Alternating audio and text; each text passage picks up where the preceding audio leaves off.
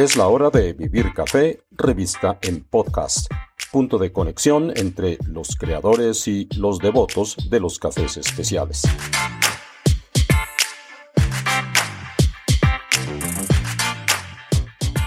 Soy Hugo Sabogal y bienvenidos a la 18ª emisión de Vivir Café, revista en podcast.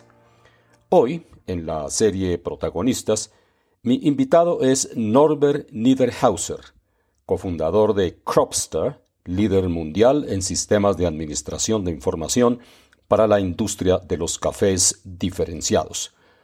Cropster es la principal fuente especializada en el mundo con clientes en más de 100 países.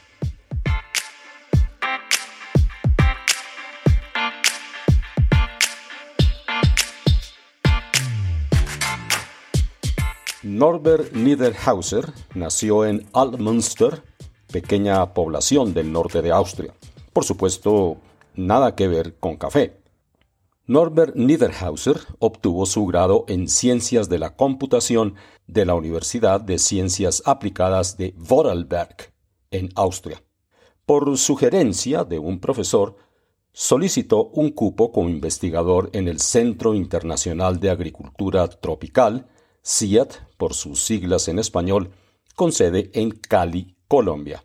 Entre 2003 y 2008 participó en la creación de bases de datos e información en línea en torno al cultivo del café. Como resultado de esa experiencia, dedujo que si se empoderaba a los productores con datos básicos, estos podrían mejorar sus granos y, de paso, sus vidas. Entusiasmado con la idea, invitó a Cali a Andreas Eidel, un viejo amigo de la universidad, para que le ayudara a codificar la información requerida. Ese fue el germen de Cropster. Hoy Cropster cubre todas las áreas del negocio, desde fincas rurales hasta tostadoras, pasando por compradores, exportadores, importadores, degustadores, baristas, administradores de tiendas y otros actores. Empezó esta conversación con una breve reconstrucción de su encuentro inicial con el café, y esto en Colombia. Mi ingreso al mundo del café empezó cuando tenía unos 7, 8 años. Yo soy de Austria, entonces crecí allá. A esta edad vendí café del comercio justo de Nicaragua en las puertas de la iglesia. Eso fue como el inicio del comercio justo en esta época, entonces obviamente no tenía ni idea del mundo, ninguna referencia de café, nada. Solo sabía que es muy importante vender estos paquetes para que algunos campesinos de por allá, muy lejos, tengan una vida un poquito mejor. Y entonces eso fue como mi primera experiencia personal. Además de que mi papá siempre, desde que yo puedo pensar, después del almuerzo tomo una taza de café. Eso fue como un ritual que ahorita, después de que se jubiló, se volvió todavía más importante, y tener su máquina de espresso y todo eso. Entonces eso fue lo primero, pero después de muchos años, yo creciendo, estudiando en mis estudios de informática, me fui a hacer una pasantía en Cali, en el CIAT. Entonces ahí, en el Centro Internacional de Agricultura Tropical, trabajamos mucho en investigación para el desarrollo con muchos datos, pero un proyecto o un subproyecto fue con cadenas productivas de alto valor, y entre ellos café. Eso fue en el 2003 que llegué a Cali, y ahí empecé a viajar a las zonas cafeteras de Colombia, y sobre todo no a las zonas manizales y pues, eje cafetera obviamente también, pero más como por lado privado. Y los proyectos eran más en Huila y en Cauca y en Nariño. Esta experiencia le permitió a Norbert Niederhauser tener una vivencia cercana, directa y sobre el terreno con caficultores de distintas regiones colombianas y posteriormente de Latinoamérica. Para un austriaco, recorrer los caminos del trópico lo marcaron profundamente. ¿Qué situaciones en particular le tocaron su conciencia? Pues muchas cosas, se me levantan los pelos de la mano. Fueron muchas cosas muy bonitas, pero también muchas realidades muy difíciles de ver cómo viven los pequeños productores. Qué difícil es el acceso. A veces tuvimos que caminar a la finca porque no había carretera, aunque llegamos con carros buenos, pero no había camino. Este amor por la tierra es impresionante. Es como lo primero. Cuando preguntamos como de sus visiones o de también sus aspiraciones económicas, eso a veces fue una pregunta como rara. Es como, no, aquí estamos en la tierra, vivimos con la tierra, trabajamos la tierra. Es una filosofía que yo tenía que aprender y lo respeto mucho. Frente a tantas necesidades por resolver, las ideas en su cabeza parecían dar vueltas como un carrusel de feria. ¿Qué hacer para enlazar a los cultivadores con el resto de la cadena de valor? ¿Cómo podrían hablar un lenguaje común todos estos protagonistas? Una cosa que aprendí muy rápido fue que necesitamos unos sistemas o una comunicación mejorada entre los vendedores y compradores a todos los niveles. Entonces, el productor que vende al exportador, el exportador que vende al importador, el importador que vende al tostador y así hasta el cliente final. Entonces, a veces estos pasos no son tan blanco y negro, obviamente. También hay tostadores que vienen directamente al productor. Pero siempre se trata de mejorar la comunicación para aumentar el valor del producto.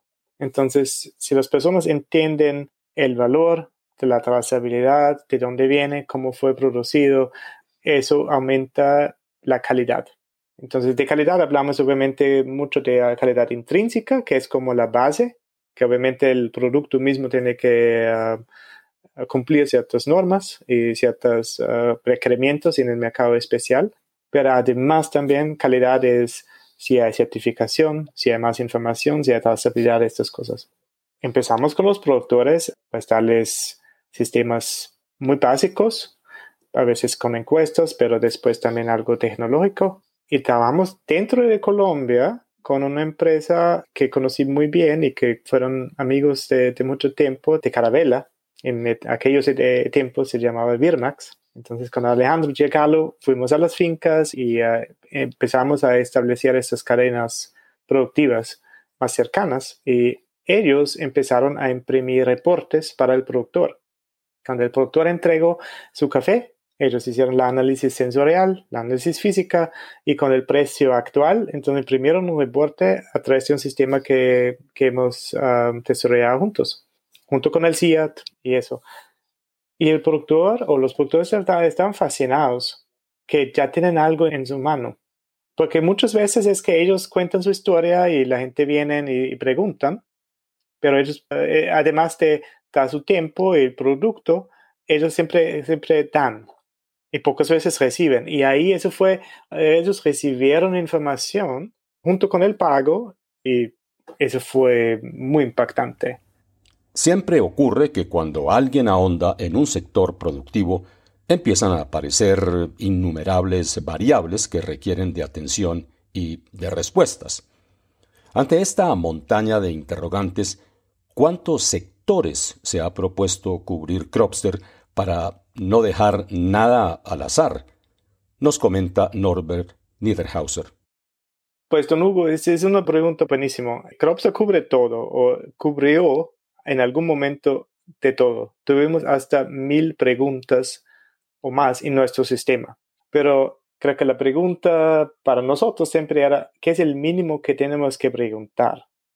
No qué más podemos añadir, pero qué podemos quitar para ser eficientes, no molestar al productor demasiado, pero agregar valor al producto. Entonces ahí trabajamos mucho con estas reglas de 80-20.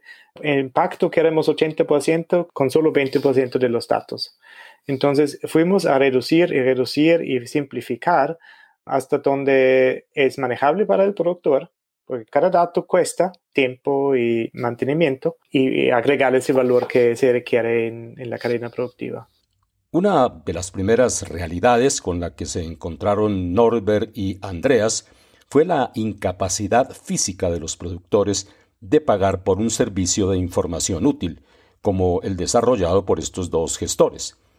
Esto Al final los obligó a mirar más allá y a explorar los demás sectores del rubro, especialmente a la luz del gran salto que había dado el mundo de los cafés de especialidad. Sí, no, fue un viaje muy interesante sobre el tiempo. En el 2007 presenté Cropster por primera vez en Rama Café en Nicaragua. Fue una conferencia regional y ahí hicimos un cálculo simple. Sabiendo que el productor obviamente no puede pagar mucho, dijimos, bueno, si un productor paga $1 por mes o por año y tenemos 20 millones de productores a nivel mundial, eso es negocio, ¿cierto? Pero llegar a esos 20 millones es muy difícil. Entonces ahí el cálculo es complicado. Y en aquellos tiempos nos tocó ir de finca a finca. Y entonces solo el tiempo de introducir herramientas, a dar el soporte, fue imposible para un pequeño startup, para una empresa que está arrancando básicamente sin fondos. Entonces aprendimos que pues, necesitamos alimentos más fáciles, más simples, que se pueden distribuir también mejor y necesitamos otros caminos a los productores. Y entonces vimos que obviamente las exportadoras, importadoras o los mismos tostadores tienen sus vínculos. Y además, los tostadores de cafés especiales están en países o estaban ya en todo el mundo, pero pensamos 10 años atrás, estaban muy fuertes en los Estados Unidos, algunos en Europa, algunos en Asia. Entonces ahí empezamos a básicamente hacer esta transición de no solamente enfocarnos en el campesino, en los productores de café, pero también en los tostadores. Y eso nos funcionó muy bien. Y eso nos dio la estabilidad para ahorita hacia el camino de regreso, más al productor e invertir más en estos lados. Entonces estamos muy contentos que ya hay un equipo dentro de Cropster que es dedicado solo a Cropster Origen. Aunque el origen de Cropster se inspiró en las fincas productoras de Latinoamérica y particularmente de Colombia, una de las aplicaciones más demandadas de la empresa se relaciona con el tueste. Y es que el tueste es una de las áreas claves en la calidad final de taza. ¿Qué variables han tenido que resolver en Cropster para que ese trabajo se cumpla sin inconvenientes? En todo el sistema Cropster siempre hay 3 temas fundamentales. El tema 1 es el tema de inventario. Entonces el producto puede ser verde o tostado. Después el segundo tema es calidad física y sensorial. Entonces ahí está el tema del capping. Y lo tercero es de procesos. Entonces, ¿cómo se transfiere de un estado al otro? Entonces, de café verde al tostado, por ejemplo. Para los tostadores, conectamos las máquinas de tostión al sistema que capturan en tiempo real qué café verde entra, cómo fue tratado, es decir, sobre el tiempo, qué temperatura fue aplicado. Y ahorita obviamente hay muchos más valores como presión dentro del barril, como la velocidad del tambor. No solamente una medida de temperatura, pero 4 o más temperaturas. Entonces ya esta máquina es básicamente de cristal. Ya se puede ver qué está pasando por dentro en la conversión del café verde al café tostado. Entonces ya hemos desarrollado ciertas herramientas que pueden predecir momentos de la tostión que son muy importantes. El tostador está trabajando con una máquina de mucho metal que obviamente captura mucha energía. Lo pueden entender como un carro que anda con mucha velocidad y dependiendo cómo están los frenos o cómo está la carretera, hay que pensar 3 segundos o 30 segundos antes si uno quiere frenarla. Es lo mismo con una tostadora, ahí está dentro la masa de café, hay una masa de energía térmica y eso no se puede cambiar de un segundo al otro. Entonces uno quiere saber qué más o menos está pasando en 2 minutos o en 3 minutos para tomar la decisión ya, que después va a ser realidad en 2 minutos. Entonces con inteligencia artificial hemos logrado que el primer tueste del día sale igual al octavo tueste del día. Si es el mismo café, el mismo perfil. O el día 1 y el día 20 es lo mismo. Esta consistencia es súper importante para cafés especiales porque el cliente espera que cuando compra un paquete de café tostado que tú estás hoy, lo mismo que mañana y pasado mañana. Es un ambiente bien crítico, porque el tueste es tiempo real, cada segundo es importante, todo es un poquito más estresante. Pero lo mismo pasa en, digamos, los tanques de fermentación, en las camas de secado y al final en las plantas donde se desarrolla el café. No segundo por segundo, pero hora por hora o día por día. Entonces, teniendo más datos, teniendo más información para analizar, nos permite indicar dónde de pronto falta hacer ciertas cosas o sugerir que se debe que hacer en la finca o en los procesos. En esta marcha hacia atrás, es decir, hacia el lugar de producción, Cropster ha afinado su foco finalmente. ¿En qué punto de evolución se encuentran hoy las soluciones de Cropster para los cultivadores que no disponen de capacidad financiera suficiente para pagar por servicios de este tipo? Sí, entonces ahí conecta un poquito a lo que dije antes, que estamos tratando de capturar los datos que son muy importantes. Como tenemos un volumen reducido de las preguntas, ya se puede capturar con un teléfono, cualquier realmente. Eso siempre fue nuestra misión, de no solamente trabajar con equipos muy costosos, sabiendo que eso no es una realidad para muchos. Entonces también el Capping App, la aplicación para captar, pues se puede comprar un iPad Pro en $2,000, no hay problema, pero también unas tabletas de $100 o de $70 hoy en día sirven muy bien, tienen la misma funcionalidad. Entonces, lo mismo aplica para los productores que pueden, con sus teléfonos inteligentes, que tienen de pronto ni siquiera acceso a los servidores o que no están en línea todo el tiempo, pero solamente cuando llegan hacia tu punto en la finca o una vez a la semana. Entonces, nuestros sistemas están creados que pueden almacenar cierta información hasta cierto punto y después lo sincroniza al servidor central. Entonces, en Cropster Origen ya tenemos un equipo dedicado a este producto, varios proyectos e iniciativas. Una cosa es, por ejemplo, el Farm Calculator, que ayuda a los productores a calcular sus ingresos. Otra iniciativa es establecer trazabilidad y empezar a separar los lotes por las diferentes calidades. Eso sobre todo está importante en las washing stations, donde los productores entregan sus cerezas y allá procesan todo juntos. Pues incluso en Colombia ya hay más de esos centros de acopio, pero ya no solamente en café a pergamino, pero también en café en cereza. Uh-huh. Pero esos mismos conceptos obviamente se puede aplicar en cada finca para saber qué entró en este día, qué cantidad, quién lo colectó y empezar el proceso de post cosecha. Tenemos nuevos sensores. El productor antes tocó el grano y lo muerde y adivina el porcentaje de humedad. Ya obviamente tenemos sensores que son muy eficientes, duran mucho tiempo, son conectados a nuestros sistemas centrales y pueden medir humedad, temperatura, presión barométrica y otros valores como el pH en una manera más eficiente, automática. Y así pensamos lo mismo que fue el éxito en los tostadores. Cuando empezamos a conectar la máquina tostadora al sistema, ya era mucho más fácil porque el tostador no tenía que grabar cada 30 segundos sus valores. Ya el tostador solamente tiene que mirar a la pantalla y de pronto hacer algunas observaciones. Y lo mismo sería para el productor. Mira, en la fermentación, por ejemplo, sabemos que es muy importante la temperatura. Si la temperatura está a cierto nivel, mata todos los organismos y ya la fermentación básicamente se para. Mira, en la fermentación, por ejemplo, sabemos que es muy importante la temperatura. Si la temperatura está a cierto nivel, mata todos los organismos y ya la fermentación básicamente se para. Entonces, ese es un valor que no es difícil de monitorear.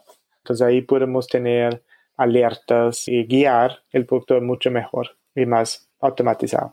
Es un adagio muy conocido decir sin cultivadores no hay café, y por eso es clave ponerlos a tono en sus distintas faenas diarias dentro de la cadena de valor del café. Pero también es claro que el impacto del calentamiento global será perjudicial para ellos y para el futuro del negocio. ¿Dónde encaja Cropster en esta difícil ecuación? Hay varios niveles en que estamos dando este apoyo. Un nivel es la investigación. Miramos cómo integrar datos de investigación a nuestros datos. Siempre estamos en contacto con diferentes organizaciones que proveen nuevas ideas de cómo detectar este cambio climático y saber qué se puede hacer para mitigarlo. Es un tema tan complejo que no para todos vamos a tener una solución.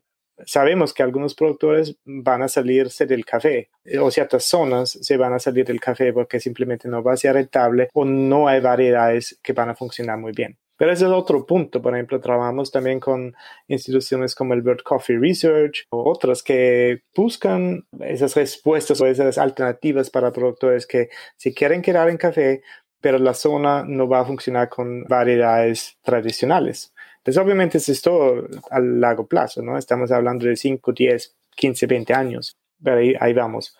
Lo otro es buscar siempre esta conexión con la cadena productiva. El tostador es consciente del problema. Muchos de nuestros clientes que están preocupados dicen, queremos ayudar, ¿qué podemos hacer? Muchos están dispuestos a pagar precios mejores para sus cafés. También quieren asegurar que la plata llega al productor. Y con eso, el productor puede invertir y tiene opciones. No hay este lujo de decir, vamos a renovar la mitad de la finca con una nueva variedad que va a ser menos sostenible a la olla. No, ¿de dónde? ¿Cierto? Pero si hay un ingreso justo y sostenible, ya sé que lo puedo cada año renovar ciertas parcelas y así hacer este cambio del cultivo junto con el cambio climático. La presencia de Cropster es global y cubre varios continentes. Hay cifras sobre la cantidad de usuarios que finalmente utilizan estos servicios en todos los países donde opera. Tenemos clientes en más de 100 países. Estamos traduciendo nuestras plataformas en más de 12 idiomas. No puedo decir un número exacto, pero hay varios miles de usuarios. Este cálculo es un poquito complicado. Trabajamos con organizaciones que entre ellos manejan 5,000 productores o manejan 2,000 productores o más, ¿no? Y entonces, siempre con la idea de llegar más directo al productor y estar al lado que ellos necesitan. Algunos productores pequeños, muy, muy pequeños, de pronto están muy bien con un exportador o con un aliado que le ayuda en el manejo. Pero si tienen la idea de crecer un poquito o llegar más directo al mercado, aquí podemos ayudar más directo también. Uno de los desarrollos de integración de Cropster es justamente Cropster Hub, en el que todos los protagonistas pueden intercambiar información e intereses y de paso hacer negocios. ¿Qué tan avanzado se encuentra este proyecto, Norbert?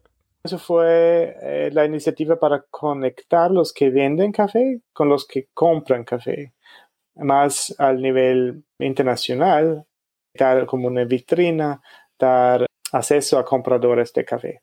El concepto es bastante bueno, pero vamos a hacer unos cambios porque esta plataforma necesita más poder y más conexión al mercado. Para Norbert Niederhauser, no solo los integrantes de la cadena se benefician de este sistema de administración de información, también los consumidores. ¿En qué medida se están beneficiando? Absolutamente, claro. El mercado está aprendiendo también. Cuando empezamos nuestros estudios en el 2003, 2004, tuvimos un mercado especial en los Estados Unidos alrededor de 5%. En nuestros estudios, en nuestros pronósticos, dijimos, si el mercado crece a 10 o 15%, esa es razón suficiente de trabajar mucho más fuerte en la investigación e invertir mucho más a cafés especiales en origen. En este momento estamos en más de 20-25% de cafés especiales en los Estados Unidos. El concepto es espectacular. No solamente aquí, obviamente también en Europa, en Asia, en muchos países, incluso en Colombia, hay ya un mercado especial dentro del mercado de café. Y una vez que el cliente entiende el valor de su producto, el café es algo muy personal también. Es algo que, como digo, mi papá como un ritual cada día, ¿no? Y mucha gente en la mañana, y si tomo algo que me alegra la vida, no solamente me despierta, pero también me alegra la vida. Y si yo sé que ese producto yo más o menos conozco o me siento relacionado con el productor, yo sé que él va bien también. Eso aumenta la alegría, eso aumenta la conexión, y ahí ya estamos no solamente consumiendo un producto, pero estamos vinculados a un producto. Y eso es la idea al medio plazo, al largo plazo, al corto plazo incluso.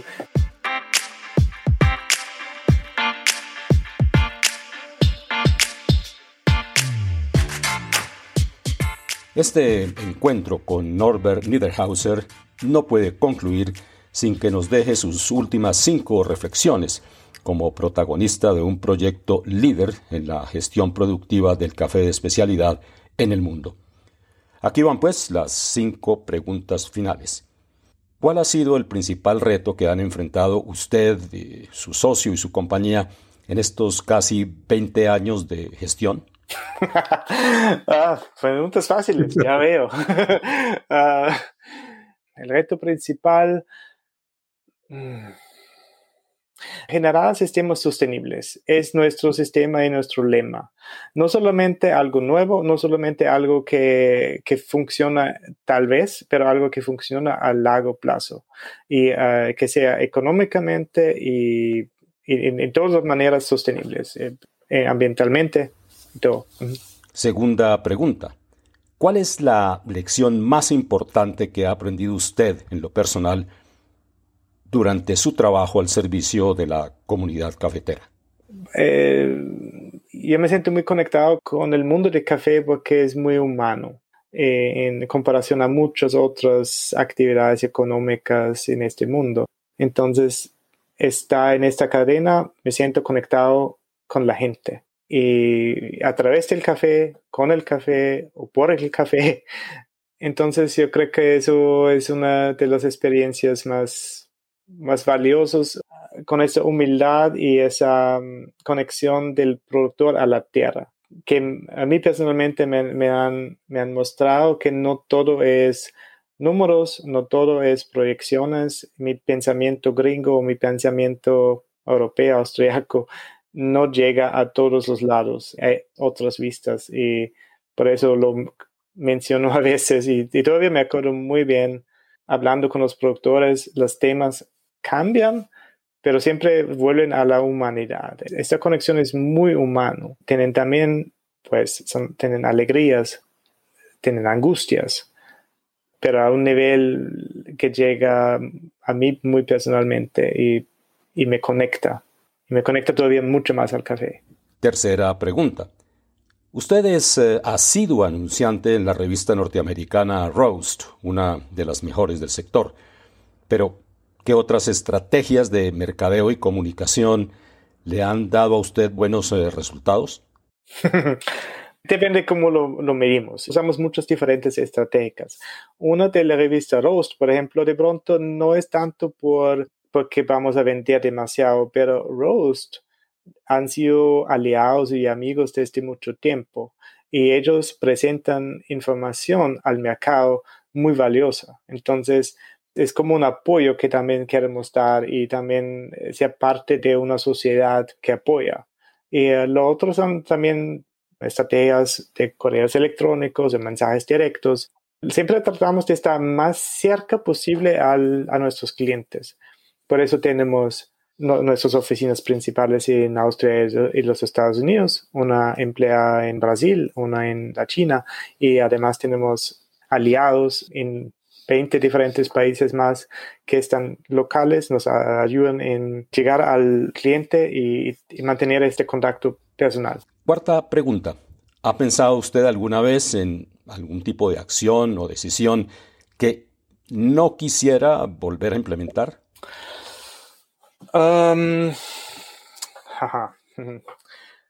Yo creo que estamos obviamente creciendo y aprendiendo. Ciertas cosas que no nos han funcionado hace 10 años de pronto ya funcionan, y otras cosas que hemos hecho hace 10 años no vamos a volver a hacer. Por ejemplo, En el inicio de Cropster participamos mucho en eventos de emprendedores sociales y eso fue un aprendizaje muy, muy, muy chévere, pero no nos ha ayudado en ni conseguir fondos, ni conseguir mercado. Solamente nos sentimos siempre muy importantes y muy bonitos después. Sí, fue lindo, pero también nos alejamos un poquito a estas cosas de solo hablar por hablar. Y está más enfocado en, bueno, donde hay gente de café, donde está el mercado y donde están los aliados con que queremos estar. Quinta y última pregunta. ¿Qué consejo les daría a aquellos emprendedores que trabajan o que proyectan hacerlo en el mundo de los cafés de especialidad en el futuro próximo? Aprender lo máximo que pueden sobre el producto. No solamente la parte de agrícola, o depende en qué parte son, pero si hablamos de los productores, que no solamente aprenden la parte de agrícola, y aquí obviamente lo que sus ancestros han hecho y saben es muy valioso, entonces escucharlos bien, aprender de eso, pero reflexionarlo en la ciencia, a las ideas nuevas, y empezar a tomar el producto, a catar, a aprender el punto de vista de sus clientes. Eso no solamente es un consejo a los jóvenes, es un consejo también a nosotros mismos. En la informática hay un dicho: eat your own dog food, come tu propia comida de perro. Pues está muy, muy rudo, pero realmente significa, si haces software, pues entonces pruébalo y úsalo tú mismo si puedes. Te das cuenta si es bueno o donde no es bueno. Y es lo mismo si el productor toma su propio café, identifica las diferentes notas de calidad y aprende qué mercado necesita qué cosa.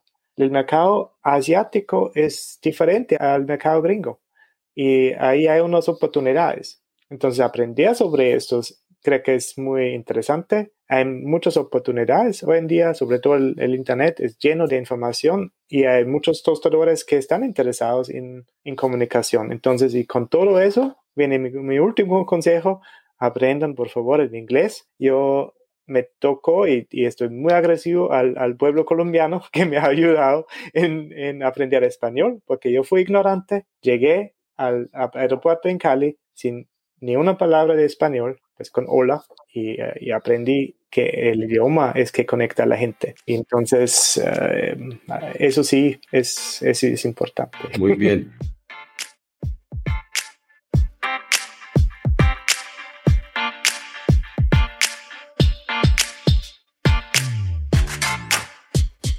Gracias a Norbert Niederhauser, cofundador de Cropster, por su tiempo y sus comentarios sobre uno de los proyectos más revolucionarios en toda la cadena de valor del café de especialidad.